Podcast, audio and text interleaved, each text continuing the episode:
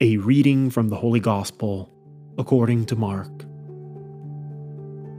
When Jesus returned to Capernaum after some days, it became known that he was at home. Many gathered together so that there was no longer room for them, not even around the door, and he preached the word to them. They came bringing to him a paralytic carried by four men. Unable to get near Jesus because of the crowd, they opened up the roof above him.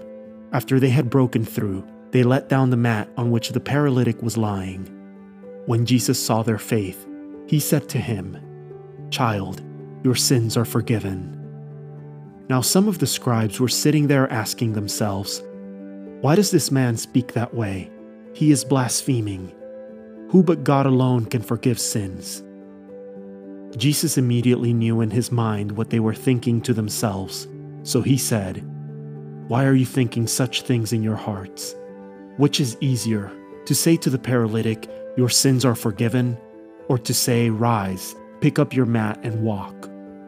But that you may know that the Son of Man has authority to forgive sins on earth, he said to the paralytic, I say to you, Rise, pick up your mat, and go home.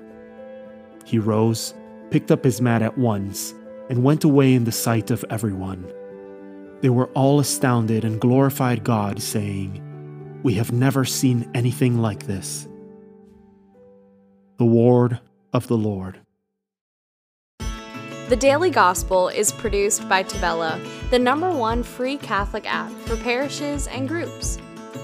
To listen to this episode and more devotional Catholic content without ads, make sure you download the Tabella Catholic app on the Google Play Store or the Apple App Store completely free.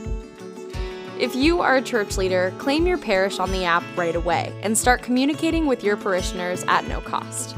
God bless you.